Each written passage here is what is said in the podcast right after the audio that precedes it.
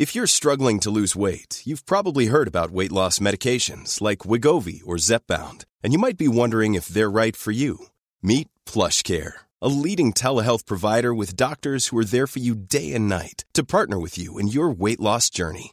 If you qualify, they can safely prescribe you medication from the comfort of your own home. To get started, visit plushcare.com slash weight loss. That's plushcare.com slash weight loss. plushcare.com slash weight loss.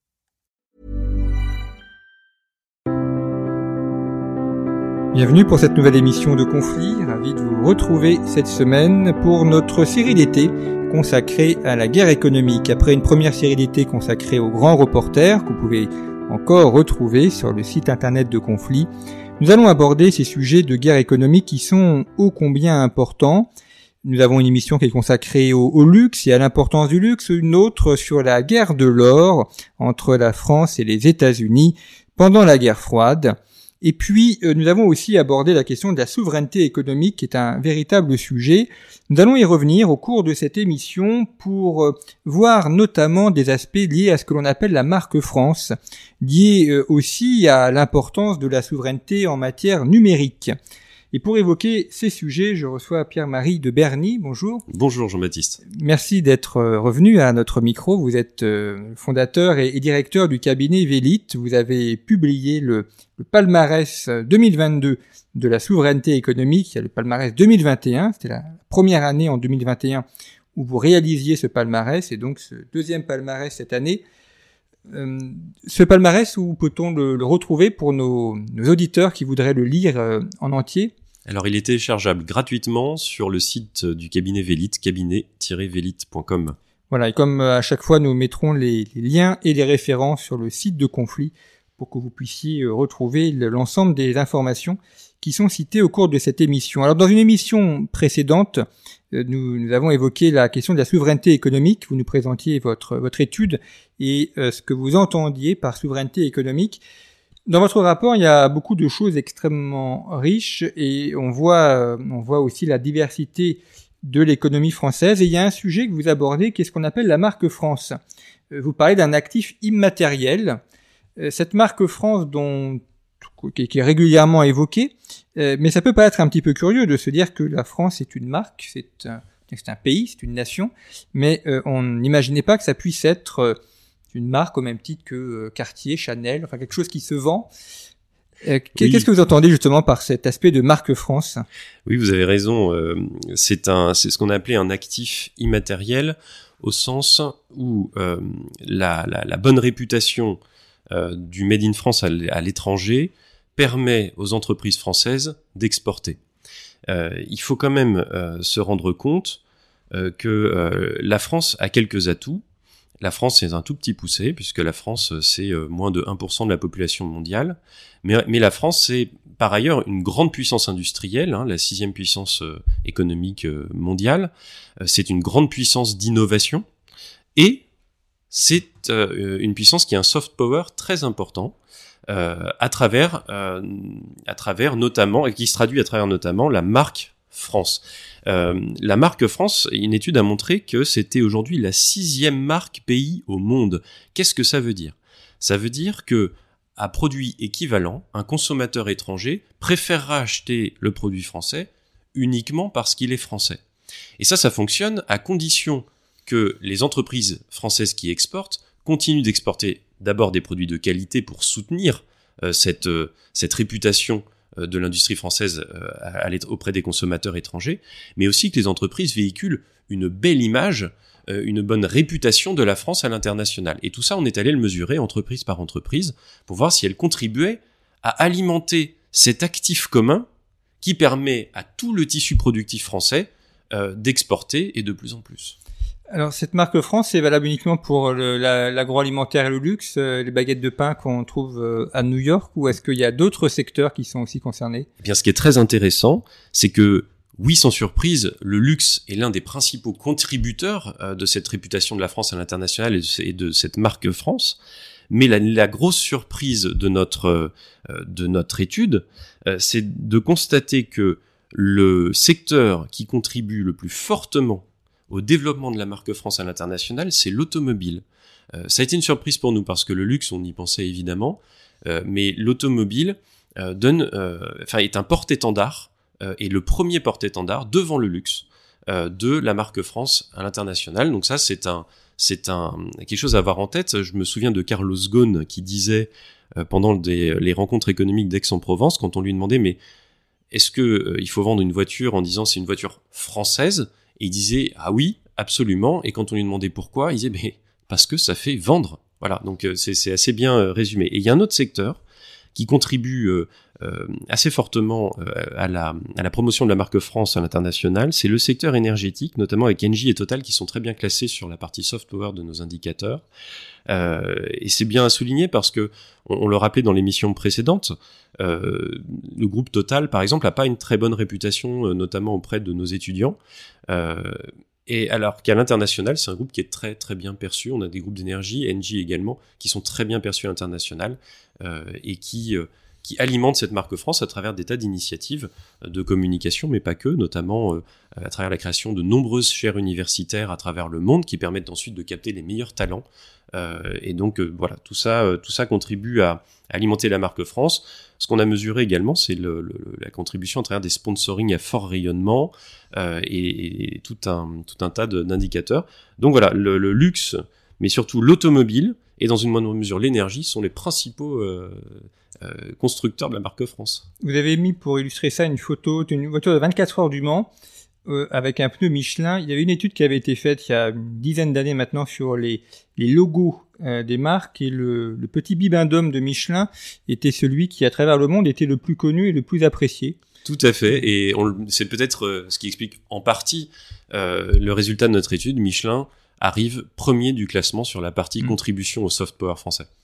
Et si on reste dans l'automobile, les 24 heures du Mans, euh, c'est aussi une course qui est d'ailleurs un peu moins connue en, France aujourd'hui, enfin, elle a un peu perdu en popularité en France, mais à l'étranger, elle a un rayonnement qui est extrêmement important. Ah oui, il faut, faut dire qu'une une fois par an, la planète automobile française euh, est au Mans. Hein, euh, c'est devient le centre du monde pour pour un, un long week-end euh, et c'est une institution mondiale de tous les de tous les fans d'automobile. Cette marque France, elle, on voit bien le rôle qu'elle peut jouer pour le, le consommateur en disant bah, je vais acheter une voiture parce qu'elle est française. Est-ce que ça peut aussi jouer un rôle quand une entreprise française veut conquérir un marché à l'extérieur en disant bah, on va prendre euh, un tel parce qu'ils sont français pour euh, euh, gérer l'eau à, Buenos Aires ou pour une question de développement pharmaceutique, on va prendre Sanofi, non pas quelqu'un d'autre parce que c'est français. Oui, alors il y a deux notions. D'abord, il y a la compétence technique. Vous avez cité par exemple le domaine de l'eau. Aujourd'hui, on a le, grand champion mondial de l'eau, le premier euh, le, premier groupe euh, en matière d'environnement de, et, et, notamment euh, de gestion de l'eau, c'est Veolia, c'est un français. Donc il y a la supériorité technique qui fait que on a toutes les chances de remporter des marchés internationaux si on, se donne la peine d'être très conquérant. Mais il y a une autre notion qui rentre en ligne de compte parce qu'il y a des tas de secteurs l'eau en fait partie, hein, mais il y a des tas de secteurs sur lesquels on est très challengé par des, par des concurrents internationaux d'excellente qualité. Et le, avec l'émergence euh, de, la Chine, euh, on a des propositions, euh, des propositions concurrentielles qui s'élargissent encore plus. Qu'est-ce qui fait la différence pour les Français? Bon, il est évident que la qualité technique doit être au rendez-vous et qu'il faut vendre à un prix acceptable pour un client. Mais moi, je le constate pour accompagner beaucoup d'entreprises sur les conquêtes de marché, notamment à l'international, il y a quelque chose qui est reconnu aux Français, euh, c'est qu'ils sont souvent plus coopératifs dans le, dans le déploiement des projets. Les anglo-saxons ont la réputation d'être euh, extrêmement euh, euh, juridiques dans leur approche, légalistes dans leur approche, ce qui peut provoquer des conflits assez violents dans, la, dans la, la, négociation des fameux claims. et donc, donc parfois, des, des États notamment sont amenés à, à, faire travailler des Français. et le fait que euh, cette French touch, donc cette capacité à la fois d'adaptation et en même temps cette souplesse euh, dans, la, dans, les, dans les relations contractuelles, euh, peuvent, peuvent jouer en, faveur de la France sur des marchés. J'ai en tête des marchés récents dans le sud-est asiatique. Vous parlez justement de ces entreprises qui se développent à l'étranger, enfin entreprises françaises qui se développent à l'étranger. Est-ce qu'on a des, des régions particulières en dehors de l'Europe? Est-ce qu'on a des, des régions particulières? Vous évoqué le sud-est asiatique. Euh, l'Amérique latine, euh, euh, l'Asie centrale Est-ce que l'on voit se dessiner des endroits où les entreprises françaises sont particulièrement présentes? Alors c'est très variable selon les secteurs, mais ce qu'il faut souligner, c'est que les, grands groupes français sont présents absolument partout dans le monde. Ils exportent partout dans le monde. Alors il y avait un terrain de, chasse privilégié, hein, qui était évidemment l'Afrique, avec les liens privilégiés que la France entretient avec l'Afrique, notamment l'Afrique de l'Ouest. Euh, malheureusement aujourd'hui, les intérêts économiques français sont quand même assez contrariés en Afrique par euh, la, la, les velléités chinoises, mais également russes. Euh, on a euh, on a également les Britanniques qui sont qui étendent leur influence. La France perd un petit peu en influence là-bas et ça se traduit aussi économiquement. Malgré tout, malgré tout, euh, la France reste selon après c'est très variable selon les secteurs encore une fois, mais reste présente sur tous les marchés au niveau mondial, qui soient, enfin même y compris des marchés émergents. Et aux États-Unis, c'est un susciter les questions juridiques, c'est un compliqué. Est-ce que les Américains se euh, empêchent euh, la venue d'entreprises françaises ou est-ce que vous avez vous avez des exemples d'entreprises françaises qui arrivent à s'installer aux États-Unis? Non, il y a des entreprises françaises qui s'arrivent très très très bien aux États-Unis. On parlait de Veolia tout à l'heure, ils sont très performants aux États-Unis. Euh, on pourrait parler, enfin, il y a des tas de groupes qui sont présents aux États-Unis. Euh, il y a aussi des groupes qui rachètent beaucoup d'entreprises américaines. Euh, on peut prendre le cas Sanofi, hein, avec autour de 3,5 milliards d'euros de rachats cette année, uniquement de grosses biotech stratégiques, dont deux aux États-Unis, deux très importantes aux États-Unis. C'est une des illustrations qui montre que les groupes français peuvent être conquérants aux États-Unis. La seule, difficulté, c'est que à travers ces rachats, il ne faut pas qu'ils se rendent euh, tributaires euh, euh, des Américains dans leur, capacité à, piloter et à gérer de manière indépendante leur groupe. or, bah, le cas Sanofi, comme beaucoup d'autres cas, pose, pose cette question. Alors, dans votre étude, vous avez un sujet qui est consacré à la souveraineté numérique, qui est effectivement un sujet extrêmement important parce que euh, tout le monde évidemment utilise des données numériques. Or, ces données euh, sont pour une grosse partie euh, stockées dans des entreprises, ont une grande partie est américaine. il y a Google Cloud, il y a Amazon. Souvent, les, quand on parle d'Amazon, les gens voient les livres, mais en fait, cette question du livre, ça ne, ne pèse rien dans le chiffre d'affaires d'Amazon. Le principal actif d'Amazon, c'est l'allocation de ses serveurs et de ses serveurs informatiques. Et d'ailleurs, la SNCF euh, stocke ces données, si je ne me trompe pas, chez Amazon. Euh, donc là, il y a un sujet effectivement de d'indépendance euh, des données qui peuvent qui peuvent être utilisées, qui peuvent être récupérées par les autorités officielles, la CIA ou d'autres. Oui, alors il faut, il faut rappeler effectivement qu'aujourd'hui, les, les leaders qui sont en position quasi hégémonique sur le marché du stockage des données, c'est effectivement Amazon à travers son offre Amazon Web Service, c'est euh, Google Cloud et c'est Microsoft Azure. Euh, il faut savoir que euh, un, rapport du Sénat a déterminé que aujourd'hui 80% des données des citoyens et des entreprises françaises sont hébergées aux États-Unis. donc c'est un, sujet extrêmement préoccupant. la question est de savoir comment réagir. Alors on parle beaucoup on parle beaucoup de cette, question de souveraineté numérique. Nous, à notre petite échelle, euh, on propose une piste de réflexion qui consisterait à euh, cartographier les informations les plus sensibles des entreprises. Il y a un outil qui permet de le faire puisque actuellement, enfin Bercy cette année a modernisé la loi de blocage de 68 qui permet de protéger les informations stratégiques face aux juridictions étrangères de nos entreprises, j'entends. Euh, on pourrait prendre la classification qui est utilisée par Bercy en S1, S2, S3, donc les informations sensibles souverains, sensibles entreprises ou non sensibles, et peut-être qu'on pourrait prendre toutes ces informations dites sensibles souverains euh, pour les héberger sur des solutions, euh, françaises, puisque la France a quand même des capacités en matière de, cloud à travers les, propositions qui sont faites par Dassault Outscale, par euh, ou par OVH Cloud. Euh, je sais que bon, donc ça, ça, pourrait être une première piste, et puis ça donnerait aussi euh, de l'élan hein, et des capacités d'investissement euh, à ces à ces solutions françaises pour qu'elles puissent progressivement au cours des années proposer des services qui permettent d'héberger un plus grand nombre de données. Parce qu'aujourd'hui les hyperscalers américains ont des propositions qui sont bien plus alléchantes que que les que les que les français le, enfin voilà, pour cette cette question de la souveraineté des données. Après, je, je rentrerai pas plus loin dans le débat, mais il y a, y a, toute cette question du cloud de confiance avec les collaborations entre des groupes français, Thales notamment, qui, qui travaille avec Google. on a voilà, on a des solutions qui vont arriver qui sont dites de confiance, labellisées par l'ANSI. Euh, mais, euh, mais il n'est pas certain, euh, il n'est pas certain que les services de renseignement US soient en mesure, enfin, soit, soit empêchés d'accéder à ces données. Donc, on a, on a, on a clairement un vrai problème de mm. souveraineté numérique. Puis une des raisons pour lesquelles les gens utilisent Google ou Amazon, c'est ou Microsoft, c'est que c'est très efficace. ça fonctionne très bien. Donc il y a quasiment pas de bugs, c'est très commode. Donc il y a euh, c'est quand même sur les sujets sur lesquels ils sont meilleurs, donc il est normal aussi qu'ils attirent les entreprises. Très clairement, très clairement. C'est pour ça que la question qu'on s'est posée, c'est comment aider les entreprises françaises à arriver à ce niveau de qualité de service, euh, mais pour le faire que si elles ont des, capacités d'investissement, et ces capacités d'investissement viendront si elles ont des clients.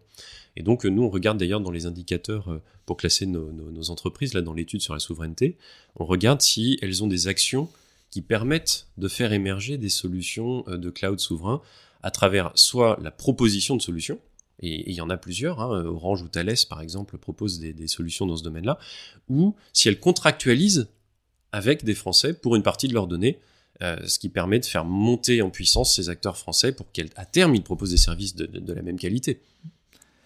Alors, on va terminer par un, sujet qui est euh, là aussi extrêmement intéressant, qui est la question des banques. Euh, parce qu'à Conflit, on, étudie, on aime bien étudier ces sujets, ces rapports entre le local et le global, entre on dire, la, géopolitique mondiale et la géopolitique locale, celle des régions, voire celle des terroirs.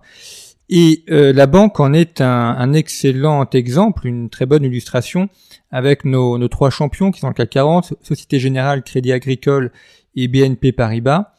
Et euh, la banque joue un rôle euh, fondamental dans le, ce maillage territorial, déjà de par la présence des agences bancaires. Alors ça fait toujours râler quand une banque s'installe dans un centre-ville, mais enfin, si elle s'installe, c'est que ça correspond aussi à un besoin. Et, et puis, euh, ces banques contribuent au dynamisme des PME, au dynamisme des entreprises locales. Oui, c'est vrai, il est souvent de bon ton de critiquer les banques, mais il faut reconnaître que sur le plan de la souveraineté, de la contribution à la souveraineté du pays, elles jouent un rôle déterminant. D'abord comme on, le disait tout à l'heure, euh, parce que euh, une banque, c'est un outil de souveraineté euh, extrêmement important pour un, pour un État. et en France, on a la chance d'avoir des établissements bancaires très puissants et solides. Donc ça, c'est déjà le premier point.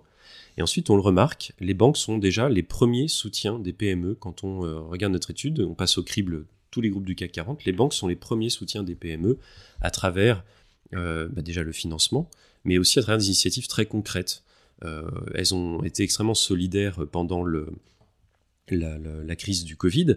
Euh, mais pour citer qu'un seul exemple, hein, vous prenez le Crédit Agricole dans les Hauts-de-France, bah, le Crédit Agricole euh, a monté en, partenariat avec la Caisse d'épargne un fonds qui s'appelle Regain 360, doté de 51 millions d'euros pour aider concrètement euh, des entreprises euh, à se développer, des petites entreprises à se développer. Vous voyez, ça c'est très concret. Euh, par ailleurs, elles ont, les banques aussi, ont de très nombreuses initiatives qu'on a pu recenser en faveur de l'insertion sociale. et puis, elles participent aussi à faire rayonner la France parce que les banques sont de, grands sponsors euh, d'événements euh, français à portée internationale, mais aussi de fédérations sportives qui permettent à la France, à travers des équipes sportives, de briller à l'international dans différentes disciplines. Donc, puis vous l'avez rappelé, euh, structurellement, les banques ont aussi un maillage territorial qui les met au plus près des PME et des territoires. voilà, donc donc c'est vrai qu'elles sont d'ailleurs de très loin le premier secteur sur le volet contributif de notre étude sur l'intelligence économique. On parlait du sport, la BNP euh, soutient ou sponsorise Roland Garros, qui est euh, un, des principaux tournois et vu énormément dans, le monde. Oui. Euh, alors c'est pas dans le CAC 40, mais le Crédit Lyonnais finance le, le, Tour de France avec le maillot jaune. Et puis, la Société Générale, c'est le rugby. Donc, euh, nous sommes au lendemain où, pour la première fois, l'équipe de 15 de France est, premier, au classement IRB. Donc, c'est aussi un petit peu grâce à, la Société Générale qui finance euh, ces équipes. Voilà, tout ça fait rayonner la France. On aurait pu citer les JO 2024 également, ou encore le Marathon de Paris, puisque certains des, certaines entreprises qu'on a étudiées euh, les, les, sponsorisent. Tout ça, ça fait rayonner la France et ça contribue encore à alimenter cet actif immatériel de la marque France dont on parlait tout à l'heure. Merci beaucoup Pierre-Marie Berny d'être venu nous présenter votre étude et puis on a hâte de lire l'étude 2023 et de voir les, les évolutions qu'il peut y avoir euh, au cours des années. Merci à vous pour votre euh, fidélité à, nos émissions. Vous pouvez retrouver l'ensemble, les autres émissions de cette série d'été consacrée à la guerre économique sur le site internet de Conflit, revueconflit.com, ainsi que plus de 300 émissions en archive, de quoi alimenter vos trajets d'été. Si vous êtes en voiture, si vous êtes euh, en bateau ou en avion, eh bien, vous pourrez comme ça passer, on l'espère, de bonnes vacances à l'écoute de conflits avec l'ensemble de ces invités qui sont venus au cours des mois écoulés. Merci beaucoup pour votre fidélité. Très bientôt.